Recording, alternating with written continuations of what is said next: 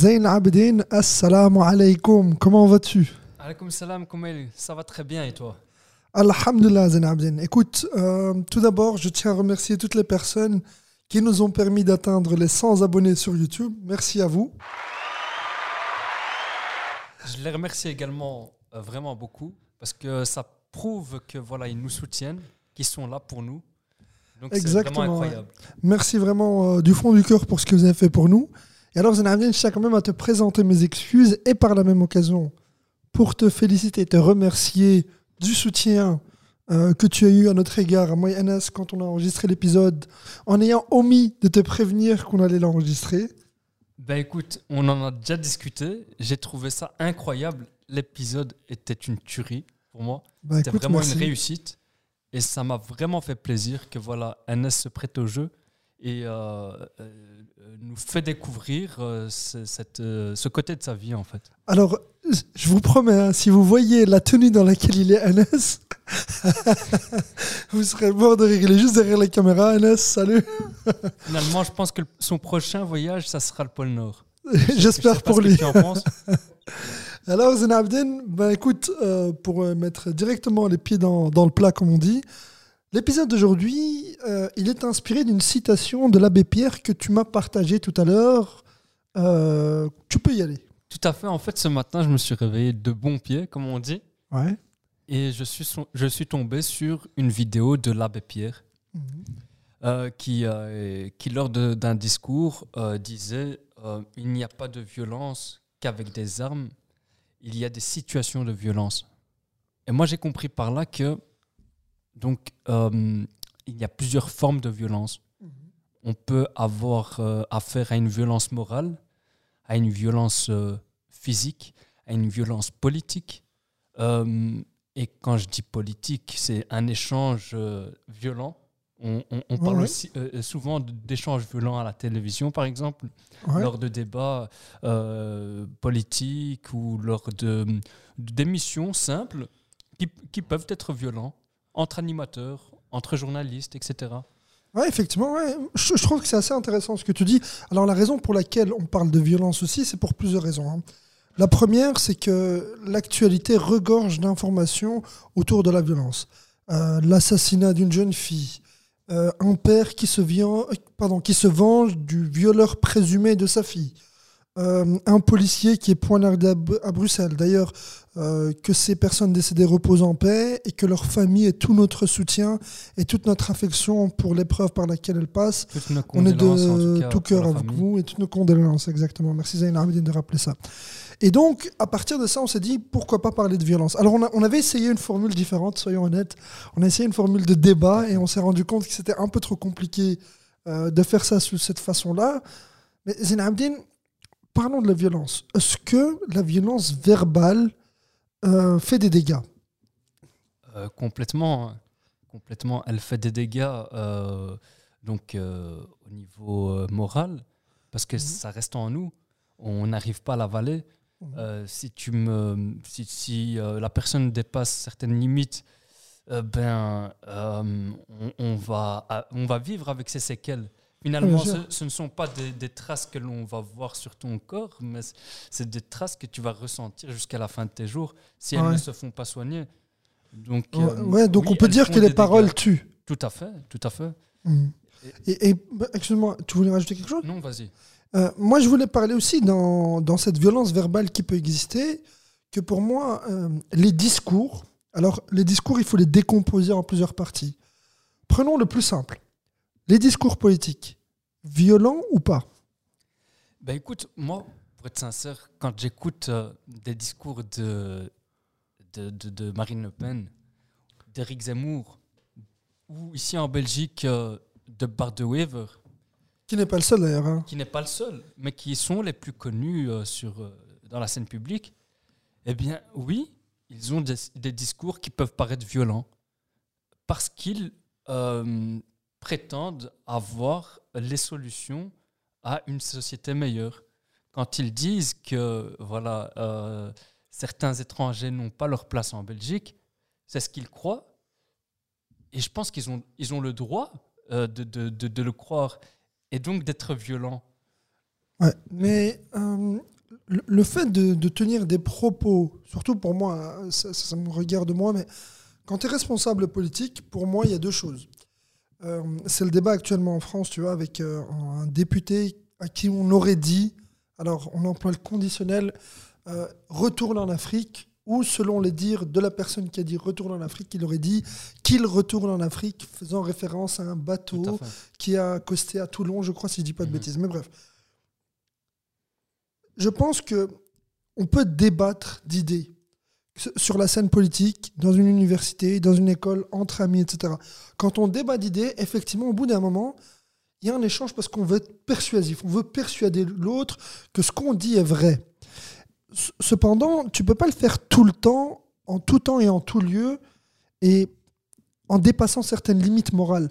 Pour moi, la morale, elle doit régir les discours. Tu vois? On parle de politique, mais moi, un endroit, par exemple, moi, y, il y a un type de discours que je trouve violent et avec lesquels je ne suis pas d'accord. Alors, on va m'allumer.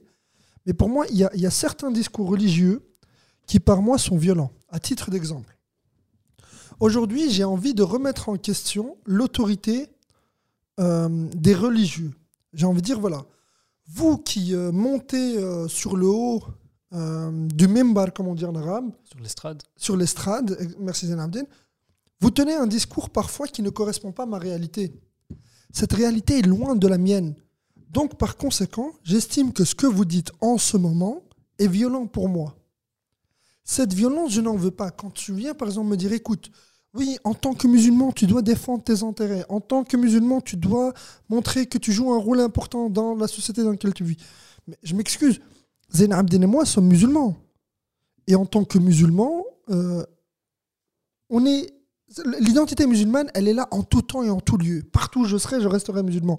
Cependant, quand je travaille, quand je me lève le matin, je suis un, cit- un citoyen belge. Et pour moi, le fait de dire que je suis citoyen, ce mot est englobant. Il englobe également mon identité religieuse, mon appartenance culturelle, qui est mixte entre, enfin, qui est un mix entre l'européenne et l'africaine. Et peut-être même que j'ai d'autres origines, tu vois. Si on s'en tient à ce que dirait euh, Amin Malouf dans les, les identités meurtrières, j'ai une identité plurielle. Mais ce n'est pas grave. Ce discours religieux, tu le trouves, toi, violent? Complètement. euh, de temps en temps, on- a affaire à des euh, responsables religieux parce qu'ils sont responsables de ce qu'ils disent, de ce qu'ils font. Ouais. Donc, en nous partageant une vision erronée euh, de l'islam. Euh, C'est-à-dire, Ouais, là, là- tu t'arrêtes à l'islam. Moi, je parlais de façon générale, tu vois. Enfin, en tant que, enfin, quand, quand je dis de l'islam, euh, je, je parle de leur discours en fait. Donc de la manière. euh, euh, Et c'est quoi concrètement que tu critiques quand tu dis Je critique leur discours. Quand tu me parles de violence, enfin, est-ce qu'ils sont violents? Oui. Est-ce qu'il faut qu'ils soient violents pour qu'on puisse les accepter? Je pense pas. Ok, je, vais être plus précis dans ma question pour que tu comprennes ce que je veux dire. Tu dis effectivement, il y a un discours des religieux musulmans qui pose problème et qui est parfois violent. Ce discours qui est parfois violent, c'est parce qu'il concerne notre personne avec notre contexte sociopolitique ou parce qu'il concerne d'autres personnes qui ne sont pas nous. Est-ce que c'est pas ça la violence dont tu parles? Peu, euh, euh, enfin, Je vais, je vais donner un exemple. Moi, quand je vais euh, dans certains lieux de culte, les religieux, quand ils parlent, ils ne s'adressent pas à moi. mhm, Ils s'adressent à la génération de mon père, de mon grand-père. Et ça, pour moi, ça, c'est violent. D'accord. Tu vois? Est-ce que c'est de cette violence-là que tu parles? Tout à fait. Voilà, euh, on ne s'adresse pas directement à toi parce que voilà, ils sont pas en phase avec notre temps. Et donc ça, c'est une forme de violence. Tu, tu n'as pas en réalité ta place là où tu es. Donc tu écoutes un discours qui ne t'est pas directement adressé. Mhm. Donc Ouais, ça, c'est ça, c'est une forme de violence. Donc on ne t'accepte pas tel que tu es. Donc on n'accepte pas ton identité en tant que, euh, marocain, de, belge d'origine étrangère, etc. Ben on ne t'accepte pas tel que, que, que tu es là. Donc Ouais. là, c'est- là, c'est une forme de violence. Ça, le- le lapsus que tu as fait, il est intéressant parce que tu, tu disais, tu voulais dire, voilà, belgo-marocain. Ouais, Tu dis en tant que Marocain.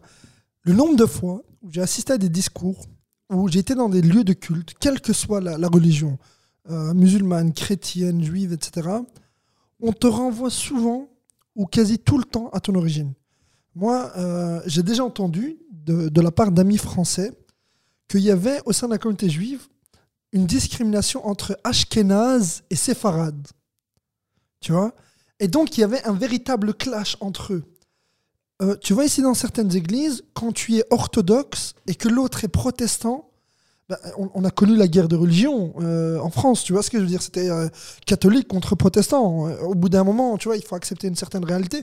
Et au sein de l'islam, il y a aussi ce problème-là. On a parlé des juifs, on a parlé des chrétiens, mais la guerre qui est entre chiites et sunnites. Tu vois ce que je veux dire? C'est que c'est des guerres qui existent. Ça, c'est de la violence. Non seulement, elle commence par une violence verbale, et très rarement, ou des fois, ça arrive. Rarement, c'est peut-être pas le bon terme. Il faut être juste quand même avec ce qu'on dit. Il y a des conflits qui finissent par une violence physique. Tout à fait.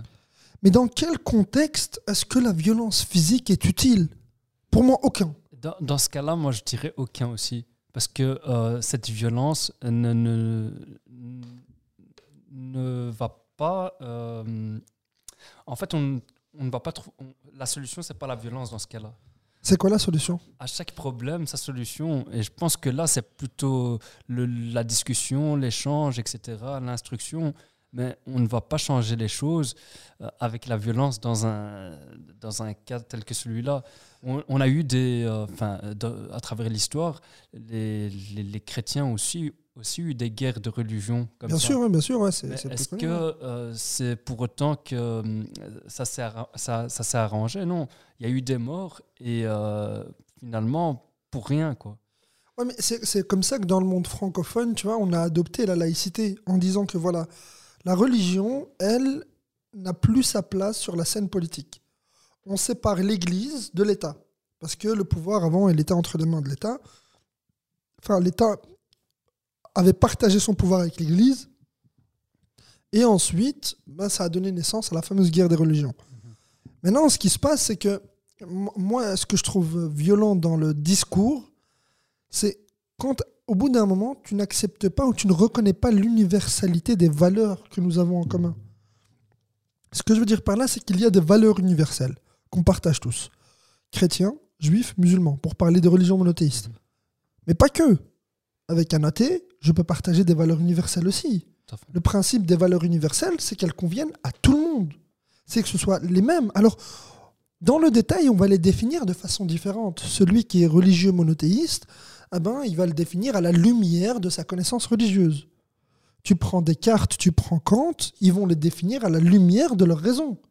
Tu vois ce que je veux dire? Ils vont pas les définir à la lumière de ce qu'aurait dit Dieu, ce qu'aurait dit un messager de Dieu, un apôtre de Jésus, ou la Torah ou autre.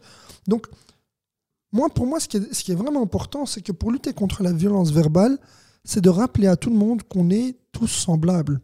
On n'est peut-être pas frères en religion, mais on est semblables en humanité. Ce que disait Ali ibn Abi Talib, qui était, euh, euh, comment dire, euh, qui est un personnage historique important dans l'islam. Tu vois, certains me diront, là, pourquoi est-ce que tu n'as pas de formulation de qu'il repose en paix ou que Dieu lui accorde sa bénédiction? C'est pas pas le sujet du jour, tu vois. Ici, c'est de parler d'un point de vue historique, pour moi en tout cas. Ensuite, ayant abordé la violence verbale, j'aimerais qu'on parle de la violence physique. Il y a des sports, alors je te, vois arriver avec tes yeux, il y a des sports où on fait utilisation de violence physique. Est-ce que cette violence physique est utile plutôt?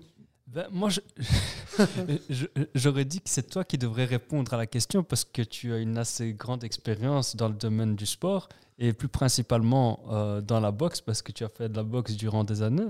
Et, et, et je dis bien, et euh, tu partages beaucoup de contenu euh, par rapport à la boxe, en relation avec la boxe sur ton compte Instagram.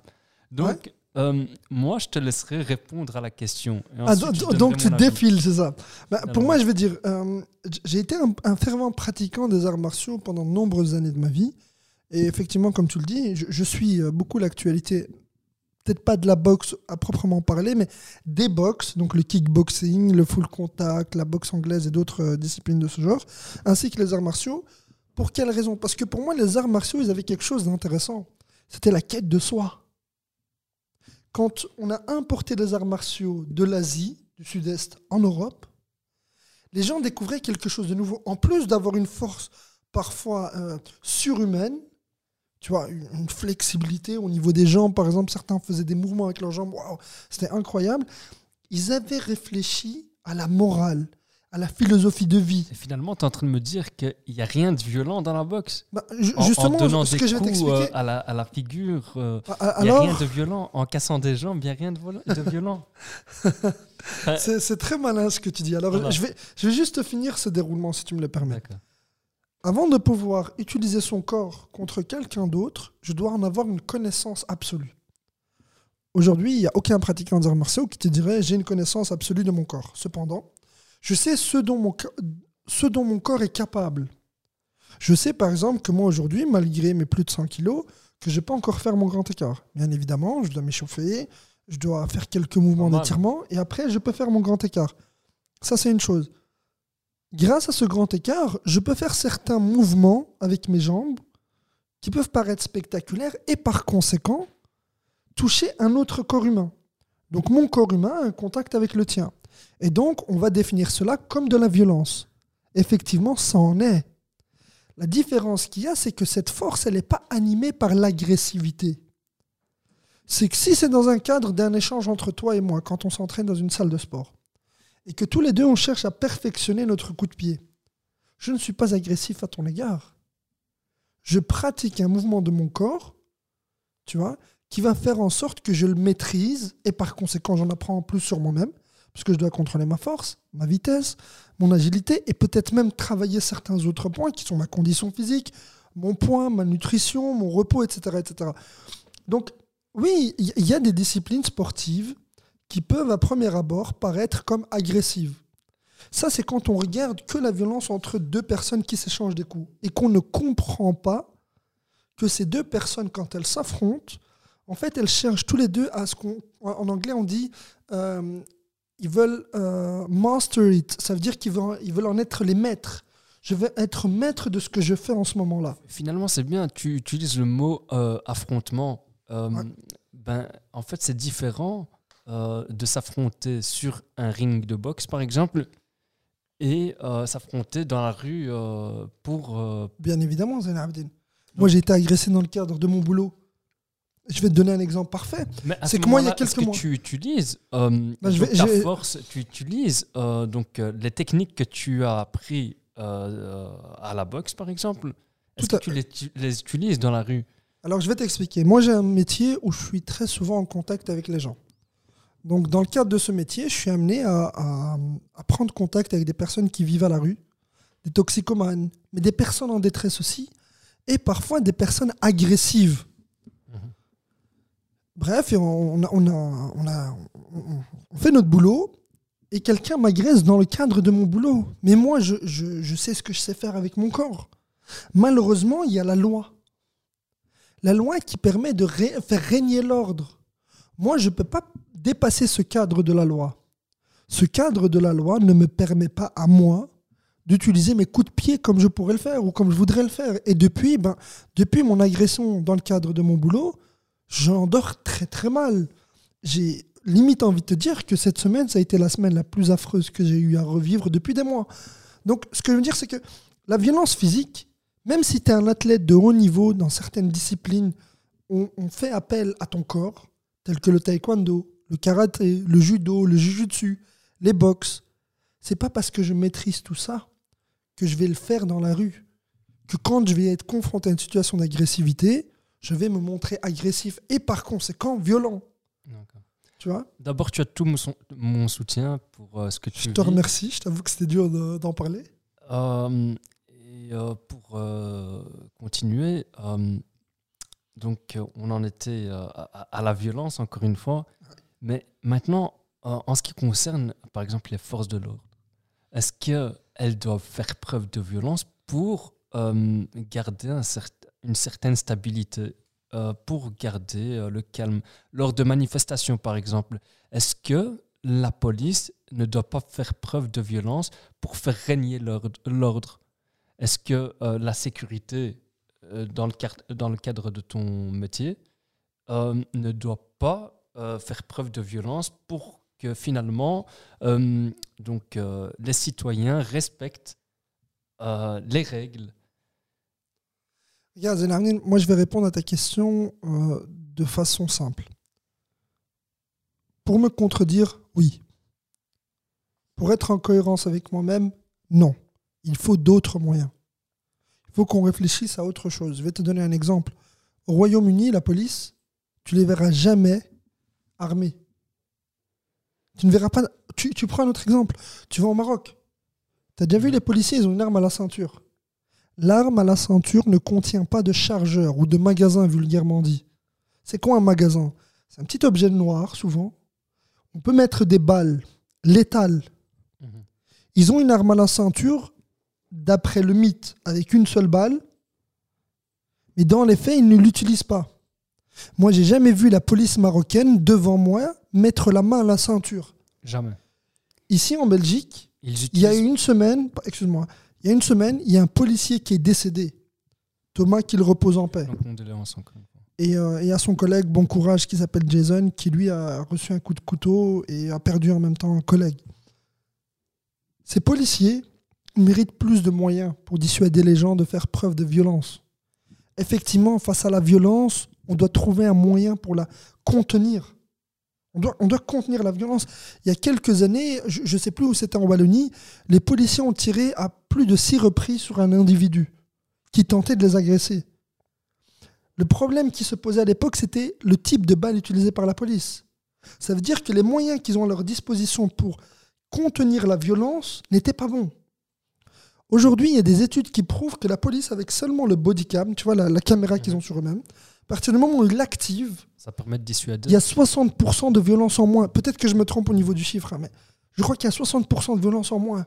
Cette caméra seulement, qui n'est ni létale ni violente, permet d'atténuer un conflit sur deux, ou même un peu plus d'un conflit sur deux. Donc finalement, désarmer euh, les policiers, les agents de l'ordre, eh ben, Pe- permettrait de Peut-être diminuer. peut-être une solution, ce n'est pas la solution. Attention, attention, je nuance bien mon propos. Et, finalement, est-ce qu'on ne devrait pas faire disparaître toutes ces armes de la circulation euh, euh, pour, éviter, pour éviter toute forme de violence qui soit à l'extrême? Ouais, je, vais te dire quelque chose. Dans le milieu euh, de l'airsoft et, de, et du tir, on dit qu'une arme à elle seule ne tue personne. Que c'est la manipulation C'est très humaine philosophique. fait hein. que quelqu'un en meurt. Une arme ne tue pas. Mhm. C'est l'homme qui tue. L'homme qui tue, il a fait preuve d'agressivité à un moment donné.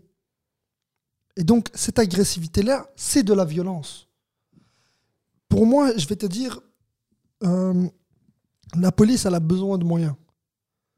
Elle a besoin de plus de reconnaissance. Je connais un petit peu le milieu de la police parce que, voilà, pour euh, plein de raisons. Je- pense qu'aujourd'hui, on a un problème qui est beaucoup plus important, c'est que quand on parlait de violence verbale, aujourd'hui, quand je vois certaines personnes s'adresser à la police ou à certains représentants des métiers de la sécurité, j'ai limite envie de gerber tellement les gens sont devenus impolis.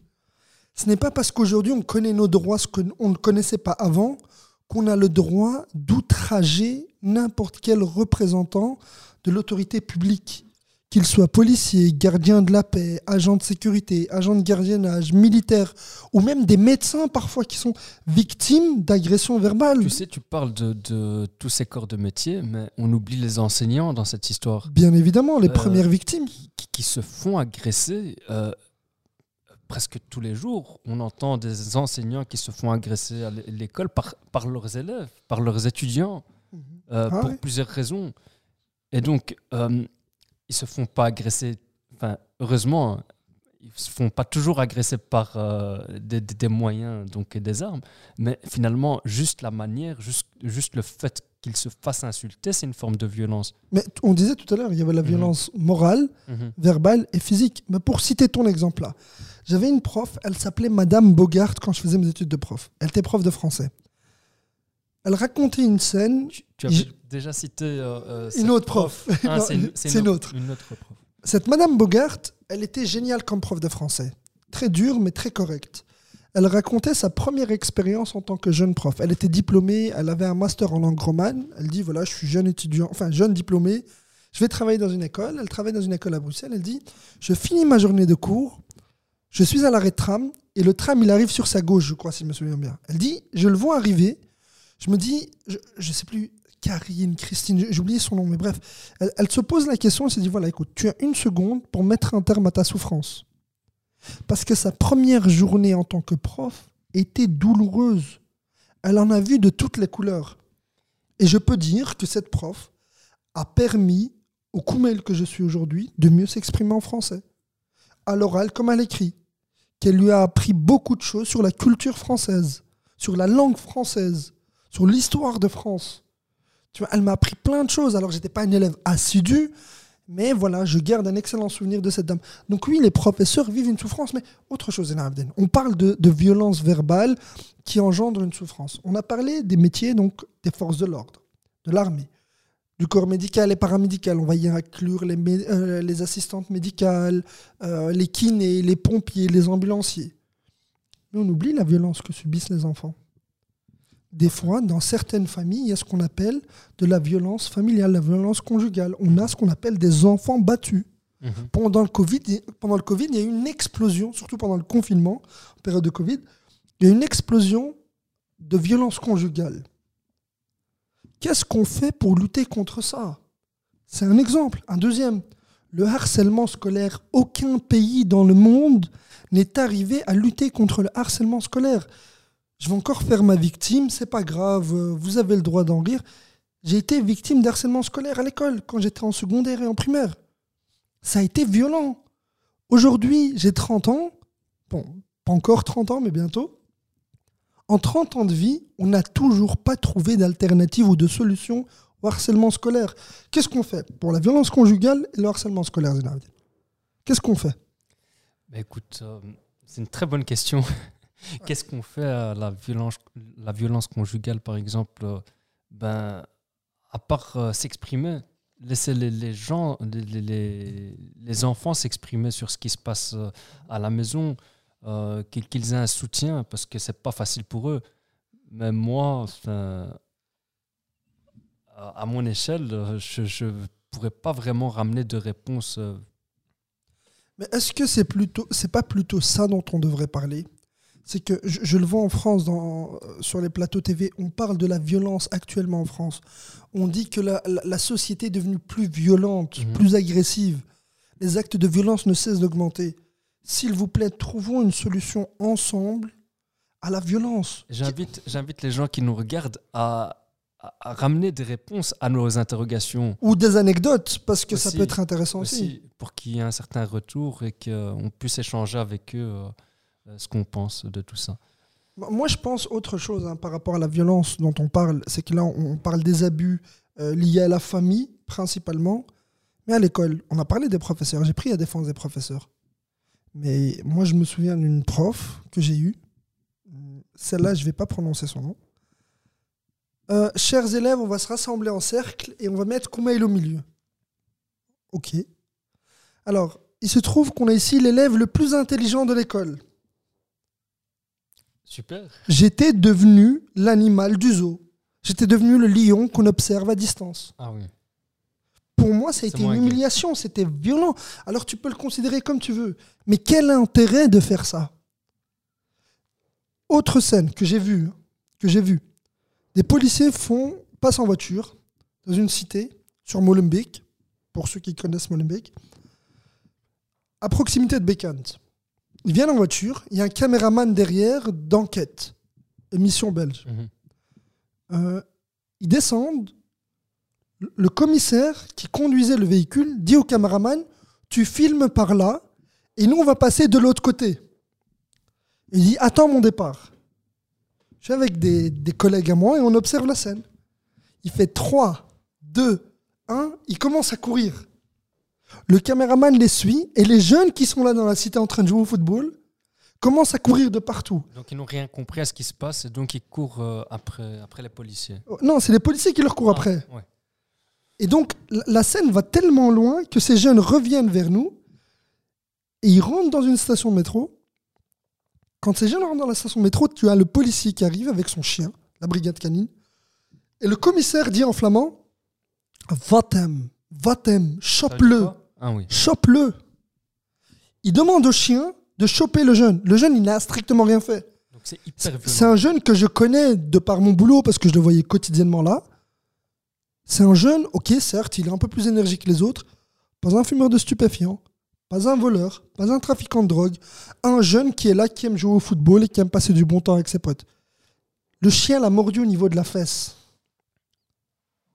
Qu'est-ce que tu fais à ce moment-là? Ça, c'est de la violence, c'est de l'abus qui existe. Et le problème qu'il y a, c'est que quand le commissaire demande au chien d'agresser un jeune, alors que le maître chien est juste là, et lui-même, il était perdu, il savait pas quoi faire, tu vois, et, et que son commissaire lui dit, mais non, lâche-le.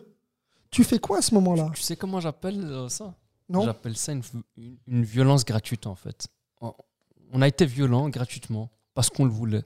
Parce qu'on voulait montrer à, à la population qu'il y a des jeunes qui, euh, qui, qui, qui sont, euh, qui sont agités.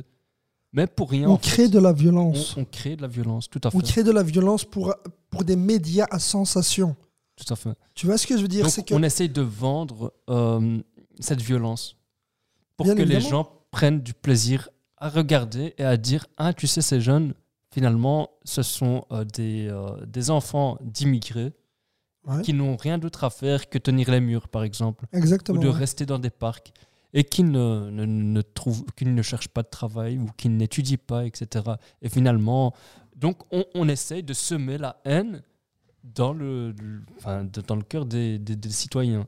Ouais, bien, et bien je pense évidemment. que ça devrait, enfin, on devrait faire tout à fait le contraire. Trouver des solutions. Ce que tu dis est juste, on doit trouver des solutions. Mais moi, par exemple, moi, il y a des solutions que, auxquelles je ne crois pas et ils vont m'excuser parce que je vais les citer. Capital VZW, Road to Glory et plein d'autres associations de ce type, ce sont des associations qui nous vendent dans les médias, oui, nous travaillons avec des jeunes de quartier pour un dialogue entre eux et la police.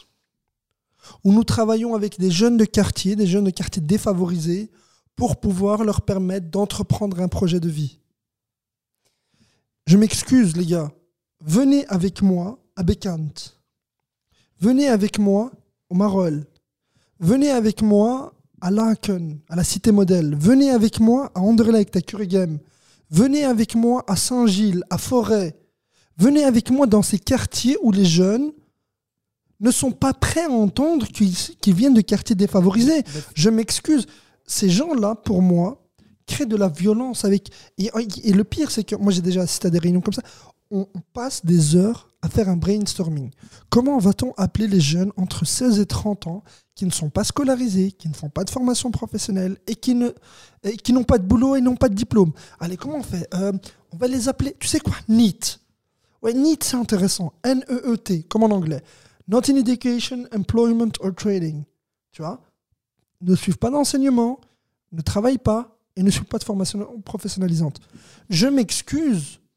C'est quoi ce débat inutile? Après, on dit, non, non, on, va, euh, désolé, c'était en néerlandais, mais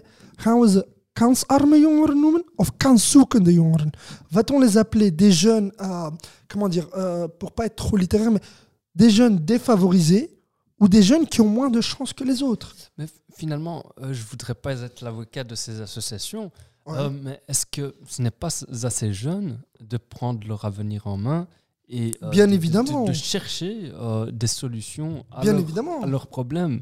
Donc, Bien évidemment. vivent- ils- ils Mais ne vivent- vend pas un discours qui est contraire à leur réalité. Ne, ne fait pas croire. Moi, je connais ces associations. Mhm. Les deux, je les, je les connais pas en étant en l'intérieur, mais en ayant des personnes qui dirigent ces associations dans mon entourage amical. Mais je m'excuse, quand tu prends des jeunes qui sont avec toi, qui ont tous minimum un bachelier ou un master, ou que tu as des jeunes qui sont tous suivis par leurs parents, qui ne viennent même pas de ces quartiers dont tu parles, ou s'ils viennent de ces quartiers, ils sont favorisés par rapport aux jeunes qui y vivent. Pourquoi? Parce qu'ils ont tous les moyens qu'il leur faut pour étudier, leurs parents les soutiennent dans leur démarche, intellectuelle, sportive, culturelle et autres. Ils ont des personnes sur lesquelles ils peuvent s'appuyer. Alors que ces jeunes qui ont des vrais problèmes, pardon, eux n'ont rien de tout ça. Mais vraiment, vraiment rien. Qu'est-ce que tu fais avec ces jeunes-là? Moi, moi, moi, j'ai besoin, au bout d'un moment, euh, d'une certaine cohérence avec le propos. C'est que si tu t'occupes des jeunes de quartier, assume le travail. Il y a des associations qui le font. Tu as Débrouille, par exemple, qui est une fusion ASBL, qui détient plusieurs ASBL, qui fait un très très bon travail avec eux. Tu as d'autres associations aussi sur Curiem qui font du très très bon travail. Tu as des associations sur Molenbeek qui appartiennent aussi à des brouilles. Tu as la JM, par exemple, Centrum Ouest et d'autres qui font du très bon travail. Tu as Foyer qui est à Molenbeek qui fait aussi du bon travail avec les jeunes. Tu vois euh, Donc, tu as des vraies associations qui sont sur le terrain, mais qui ne te vendent pas ce discours-là que te vend Road to Glory ou te vend Capital VZW ou d'autres. Tu comprends? Mhm. C'est que ce que moi j'ai besoin, c'est qu'on comprenne qu'au bout d'un moment, l'abus, il n'est pas seulement dans l'abus de force de la police ou quand un professeur abuse de son autorité avec un élève, en, humiliant un élève à son tour, parce que l'élève ne l'écoute pas, tu vois. L'abus, il est aussi dans ces acteurs qui prétendent être des super-héros et qui, dans les faits, n'aident qu'une poignée de personnes choisies sur le tas et qui sont des personnes qui sont très faciles à, accompagner. Limite, ces jeunes n'ont même pas besoin d'eux pour exister. Franchement, je, connais des jeunes qui vont chez Road par exemple, ils n'ont même pas besoin de Road. J'ai même envie de leur poser une question à Road to Glory. Les gars, est-ce que vous avez vu une chose qui est très importante? Parmi les 100 premiers jeunes, ou, enfin, ils n'ont pas eu vraiment, pas vraiment eu 100 jeunes, mais les 100 premiers jeunes qui ont suivi Road to Glory, combien sur ces 100 sont encore là avec vous aujourd'hui? Parmi ces jeunes-là qui étaient de quartiers défavorisés, qui avaient un passé judiciaire, qui avaient un parcours scolaire euh, rempli d'échecs, combien? Dites-le moi. Ça sera un short, ça sera un réel sur Instagram. Dites-le moi. J'attends de voir. Et je ne suis pas en train de vous critiquer pour vous critiquer. C'est parce que j'ai besoin de comprendre la cohérence de votre discours avec la réalité de votre travail. C'est ça qui m'intéresse. Tu vois? Et, et si on veut parler de solutions, pour moi, pour lutter contre la violence, on l'a dit, je pense, dans un épisode test qu'on a fait, c'est l'éducation. Toi, tu penses que c'est quoi la solution à la violence? Déjà, tu as déjà donné un bon élément de réponse, l'éducation et l'instruction. Ensuite, euh, le partage, c'est-à-dire partager du temps, euh, donc la, la connaissance euh, et euh, enfin, plein d'autres choses avec, avec ces jeunes pour ne pas arriver à ces formes de violence, ne- pour arrêter, mettre fin à la violence. Parce que c'est bien de, de- de- de ne pas arriver à ces formes de violence, mais il faudrait en mettre fin. Et donc, euh, la seule solution qui s'offre à nous, c'est vraiment ça. C'est la connaissance, le partage. Et, et est-ce l'éducation, que- est-ce qu'on peut, est qu'on peut ajouter autre chose? Pour moi, je pense que certaines personnes ne savent pas qu'elles vivent dans un milieu violent. Est-ce que le fait de définir la violence peut t'aider à lutter contre la violence? Complètement. En fait, comme tu dis, elles ne savent pas qu'elles vivent. Elles ont été euh, donc euh, noyées dans ce- cet environnement violent. Donc Ouais. elles pensent que c'est normal. Moi, euh, euh, enfin, quand je regarde certains, certains reportages dans les quartiers chauds, euh, que ce soit ici en Belgique ou en France, eh bien, pour, pour ces jeunes, avoir des coups de feu tous les jours, c'est normal. Finalement, Ouais, C'est- normal parce qu'ils ont grandi pas. avec ça. Alors que nous, qui n'avons pas grandi dans ce genre de quartier, enfin moi pour ma part en tout cas, Ouais. eh bien, je trouve que c'est anormal euh, que, que j'entende un coup de feu que j'en- j'entende qu'il y ait eu une bagarre. C'est- C'est pas normal. Bien évidemment, ouais, je suis d'accord avec toi. Ouais. Donc, Ouais, je, je pense que pour moi, en, en rejoignant ce que tu dis, un, lutter contre la violence à travers l'éducation. Deux, le partage d'expériences de vie pour lutter contre l'ignorance. Enfin, la violence, pardon. Et trois, ce qui est pour moi important, c'est de définir la violence avant de pouvoir la traiter. Après, on, on- on ne va pas nier le fait qu'il y a des jeunes parmi ces jeunes-là qui réussissent et qui euh, donc euh, qui, qui, qui- qui- deviennent de- des gens très importants dans la société. Et Donc, Franchement, c'est tout à leur honneur. Ça reste, ça reste des exceptions. C'est ce qu'on essaie de, de. Moi, moi, je pense qu'il y a- il y, a une chose qui, qui est importante, c'est qu'il faut accepter aussi une chose. On a notre responsabilité dans notre réussite ou dans notre échec. Mais d'un point de vue sociologique et même psychologique, notre environnement influe sur la réussite ou l'échec de notre vie. Ça a une influence. Si moi je grandis avec des parents doctorants, tu vois, qui sont des chercheurs, Tu auras de grandes chances. et attends, et qui me donnent du temps à la maison, parce que c'est important, c'est que s'ils sont docteurs et qui me donnent pas de temps, euh, ça ne servira à rien. Des parents qui sont chercheurs, donc qui sont des doctorants, et qui me donnent du temps, et qui m'aident à m'épanouir, à, à développer des compétences qu'eux ont repérées chez moi. Ben, bien évidemment que je vais être un enfant à succès. Si moi, mes parents n'ont pas fait d'études, mais qui me donnent du temps, qui font en sorte que j'ai des personnes dans mon entourage qui vont m'aider à, comprendre les mathématiques, euh, qui vont payer pour moi des visites dans des musées, qui vont, euh, dire, qui vont ouvrir mon esprit à la différence culturelle, à la différence linguistique, etc. Bah, bien évidemment que je vais être meilleur que celui dont les parents sont des docteurs, mais qui ne s'occupe pas de lui. C'est logique, tu vois. La seule différence qu'il y a, c'est qu'on sera de deux classes économiques différentes. Mais intellectuellement et socialement, tu vois, moi, les connaissances que j'aurai acquises grâce à mes parents qui n'auront rien seront supérieures à celui dont les parents sont tout, mais ne lui ont rien enseigné. Tu vois ce que je veux dire Donc, je, pense qu'il faut, euh, qu'il faut bien comprendre une chose, c'est que la réalité dans les quartiers, elle est la même que partout elle est la même que partout. La société est présente dans les quartiers comme ailleurs. Le quartier, c'est euh, la micro-société. Je, dis le quartier parce que c'est comme ça qu'on appelle ça ici. En France, on dira la banlieue, la cité, mais peu importe, tu l'appelles comme tu veux. Euh, pour, moi, ce qui est vraiment, et j'insiste là-dessus, ce qui est vraiment important, c'est qu'il y ait de la cohérence. Et cette cohérence, elle commence par définir qui nous sommes, définir le travail qu'on fait, et voir si les deux s'aligne. Si ce que je suis est différent de ce que je fais, alors je ne peux pas prétendre être celui que je suis tout en faisant quelque chose de contraire à ce que je suis. J'ai fait mon philosophe, mais euh, bah, n'hésitez pas à liker. C'est très très très beau ce que tu venais de dire. Euh, mais là maintenant, tu as mis euh, en avant tous les arguments qui, vont, qui vont contre la violence. Bien évidemment. D'accord? Mais il y a de temps en temps temps en temps, je pense que la violence, euh, elle est utile. Elle est utile. Il y, a des, il y a des exemples que je peux te citer où la violence, elle a été utile. Elle, a été euh, donc euh, un, un, moyen pour arriver à certaines fins. Oui, je suis d'accord avec toi. Même si je suis contre la violence, le fait de tirer sur quelqu'un qui a fait, qui a tué un policier, par exemple, et en a blessé un autre, pour pouvoir cesser la violence, effectivement, oui, cette violence-là est légitime. Elle est définie par la loi. Est-ce que je l'accepte? Difficilement, mais c'est une réalité qui existe. Est-ce que le fait de tuer le terroriste euh, le plus recherché du monde pour débarrasser le monde d'une certaine souffrance? Oui, c'est une bonne idée. Est-ce que ça rejoint mon discours qui est contre la violence? Malheureusement, non. Est-ce qu'un père qui se venge du violeur de sa fille, euh, c'est juste? Je dirais peut-être, parce que ça va permettre à ce père de, se dire, voilà, j'ai au moins protégé ma fille en tuant son violeur. Est-ce que d'un point de vue de ma conscience concernant euh, l'opposition formelle et absolue à la violence, non. Tu vois ce que je veux dire? C'est qu'ici, je, peux être, euh, je peux avoir un non absolu à la violence et dire que je ne veux la violence sous aucune de ses formes. Mais ici, quand je parlais depuis, depuis tout à l'heure, j'exprime une forme de violence, une forme d'agressivité à l'égard de certaines choses que je ne comprends pas. Je ne vais, pas, je vais pas être hypocrite. Oui, il y a une forme de violence. Il y a une forme de d'incompréhension. Tu vois, j'ai envie d'utiliser tous les moyens que j'ai à ma disposition, mais comme j'en ai pas, je n'ai que ma voix. Je n'ai que mes mots. Je n'ai que mes points pour pouvoir exprimer que je suis en désaccord avec quelque chose. Les mots, les mots sont, sont une arme. Bien évidemment, oui, je suis d'accord avec toi. Donc ils peuvent être violents de temps en temps. On peut les considérer comme violents. Bien sûr, et je suis d'accord avec ça aussi.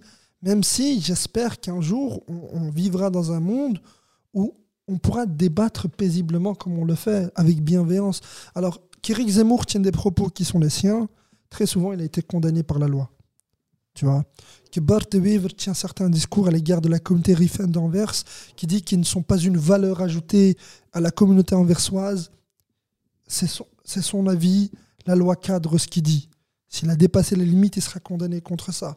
Si Philippe de Winter tient des propos qui sont déplacés ou que sa fille fait une photo euh, blasphématoire à l'égard de l'islam, très bien, la loi est là pour définir tout ça. Tu vois ce que je veux dire? Si Louis Boucher tient un certain discours à l'égard de l'islam ou des musulmans, très bien, il sera condamné pour cela. Si le PS a un certain comportement contradictoire ou qui manque de cohérence avec les personnes qui votent pour eux, très bien, ils seront condamnés pour ça. Rappelons-nous du scandale du SAMU social. C'est une forme de violence dont on ne parle pas, c'est une violence morale. C'est que tu utilises l'argent et tu fais de la fraude, tu fais de la corruption. La corruption, la fraude, on n'en a pas parlé, mais c'est également de la violence. À partir du moment où moi je ne paye pas mes impôts, et que je ne peux pas aider la société à vivre mieux, bah, effectivement, c'est une violence à l'égard des personnes qui vivent à la rue. Tu vois ce que je veux dire? Mhm. Donc, oui, effectivement, il y, a, de façon très large, tu vois, euh, il faut accepter que la loi, pour moi, définit le cadre de la violence. dans le droit sur la fonction de police, euh, ce que m'avait appris un, commissaire de police un jour, c'est qu'il y a deux types de violence à laquelle peut faire appel un policier. Tu as la violence légitime, qui sera définie par l'utilisation de la matraque, euh, du pepper spray ou du gaz lacrymogène, euh, de l'utilisation des menottes, au pire, son arme à feu. Il y a aussi ce qu'on appelle la violence illégitime, qui sort légèrement du cadre pour pouvoir faire régner l'ordre d'une certaine façon. Elle peut être verbale parfois, parce qu'elle sort du cadre de la loi, mais permet à ce que la loi soit respectée. Donc je pense que la loi permet l'utilisation utile de la violence. Ça, c'est ma conclusion à moi. Donc la loi permet l'utilisation utile de la violence. Et c'est quand qu'elle ne le permet pas alors? Quand elle est considérée par la loi comme étant illégale. D'accord, je veux bien. Mais il y a des moments où euh, donc, euh, donc la société, elle met en pratique, enfin la société, corps policier, enfin les policiers ou l'armée, etc., font preuve de violence. Oui, bien sûr, on, en a déjà parlé. On a dit que voilà, il y, a des abus. je, veux, je veux parler de ces abus en fait finalement. Ces abus, existent. Est-ce que, est que, finalement, ils doivent pas être. Euh, euh, enfin, ces gens ne doivent pas être jugés. Bien évidemment, euh, bien évidemment qu'un policier qui abuse de son pouvoir, qui ne respecte pas la loi, doit être condamné. C'est pour ça qu'ils ont le comité PE pour ça aujourd'hui en Belgique. C'est pour ça que les policiers aujourd'hui disent qu'eux-mêmes sont à leur tour fliqués. Moi, je me souviens une fois en formation, bah, ce même commissaire, il disait euh, il disait Bon, les gars, euh, bienvenue dans le corps, euh, je vais utiliser un autre mot, mais des gens emmerdés. Il dit Parce que la police emmerde les autres, mais quand tu n'es pas en uniforme, tu es à ton tour emmerdé par tes collègues en uniforme. Donc, ce que je veux dire, c'est qu'effectivement, il y a cette crainte de la loi par tous. Et au bout d'un moment, quand il y a des abus, aujourd'hui, on a de la chance, c'est que tout est amplifié grâce aux réseaux sociaux. On enregistre ce podcast avec un smartphone. Tu vois? Ben, Ce smartphone, aujourd'hui, il peut me servir à la fois pour enregistrer ce podcast, mais il peut également me permettre de partager une information, un abus, euh, de, comment dire, de dénoncer certains actes, peu importe leur type, tu vois, ou leur forme. Donc, oui, un policier qui abuse de son pouvoir doit être condamné. Dans certains cas, c'est compliqué à les faire condamner, je te l'accorde. Tu vois, je te l'accorde, oui, effectivement.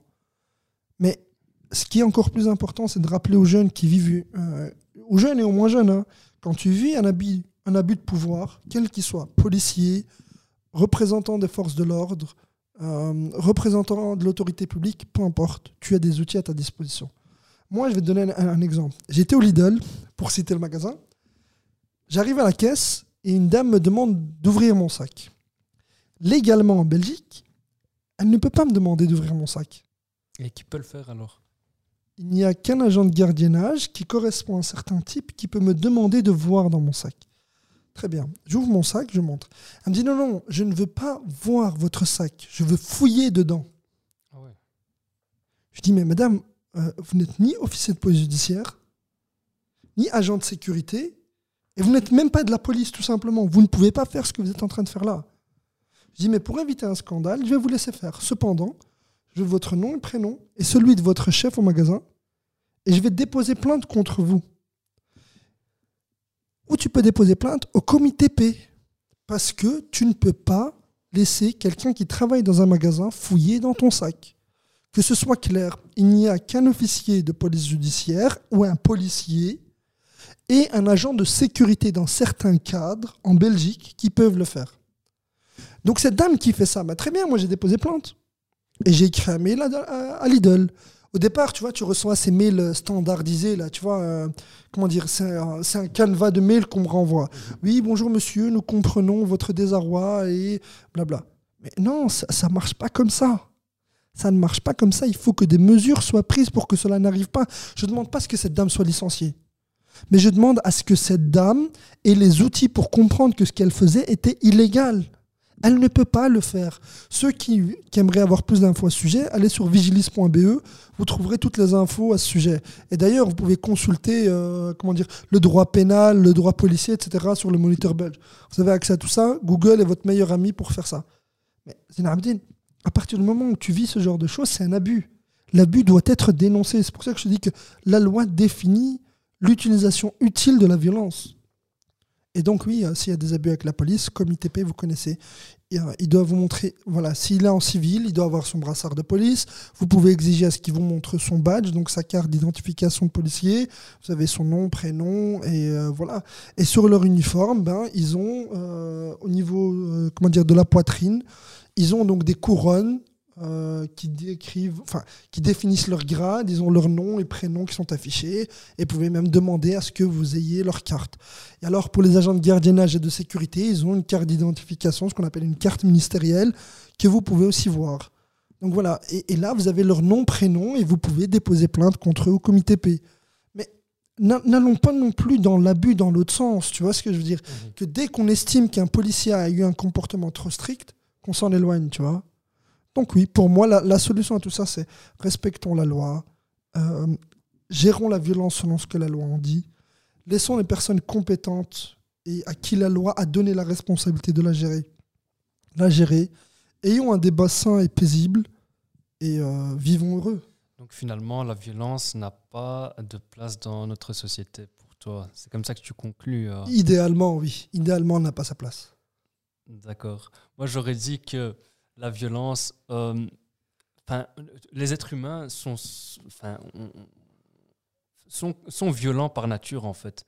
Je ne sais pas si c'est par nature ou si c'est parce que tu as vécu des choses violentes. Non, moi je dirais qu'on on a tous un côté en nous très violent qu'on doit pouvoir gérer ou. Euh, enfin, oui, gérer, voilà. Donc, euh, Alors, va te faire ausculter par un psychologue, parle-en, pratique une discipline qui va te permettre de canaliser cette agressivité et de contenir cette violence. Parce que je ne pense pas qu'on soit tous violents. On, connaît tous quelqu'un qui n'a jamais fait preuve de violence, ni verbale, ni physique, dans notre entourage, tu vois. ces gens-là, tu vas me dire quoi Ils ne sont pas humains, ils sont inhumains Non, ils sont humains. C'est juste qu'ils ont appris à un moment donné à contrôler leurs émotions, à, laisser. Je pense qu'il faut laisser place à tout. C'est ce que je voulais euh, euh, t'expliquer, que en fait, finalement, ces gens-là ont pu gérer leurs émotions comme il faut. Euh, et donc, c'est ce qui fait qu'ils sont des êtres calmes, etc. Et, qui, et qui puissent euh, voilà, se comporter de manière la plus convenable possible euh, dans la société. Exactement. Zena Abden, je t'avoue que c'était un, un, épisode très très long aujourd'hui. Très très long. Euh, j'ai vraiment apprécié cette discussion. Pour une fois, tu as fait le rôle d'un intervieweur. Je, je quand même le signaler. J'avoue que voilà, je m'y attendais pas, mais j'ai trouvé que c'était euh, indispensable aujourd'hui. Tu as pu t'exprimer euh, comme il fallait et partager tout ce qu'il y avait à partager. C'est extraordinaire. Ah ben écoute, Zenabden, je te remercie. On vous remercie d'avoir euh, vu l'épisode jusqu'ici. Alors, euh, n'oubliez pas une chose, de bien regarder l'épisode avec Anas, parce que c'est un épisode assez intéressant. Comme la période de vacances scolaires est juste derrière nous, pour le moment, ça fait une semaine. Euh, sachez que chaque épisode qu'on enregistre a toujours un lien avec la scolarité. Donc, on commence notre saison en début d'année et on la finit en fin d'année. Et la liberté. Et également euh, que chacun de, nos épisodes a un lien avec l'actualité. Donc si on a décidé de parler de violence aujourd'hui, c'était parce que l'actualité regorgeait de violence. Que Thomas repose en paix, que Lola et toutes les personnes euh, qui sont mortes euh, entre les mains de la violence et des personnes violentes dans le monde reposent en paix. Beaucoup de courage à toutes les familles des victimes. Et Zain Abdin, merci, au plaisir de te revoir. Merci à toi. À la prochaine. À la prochaine. Salut à tous.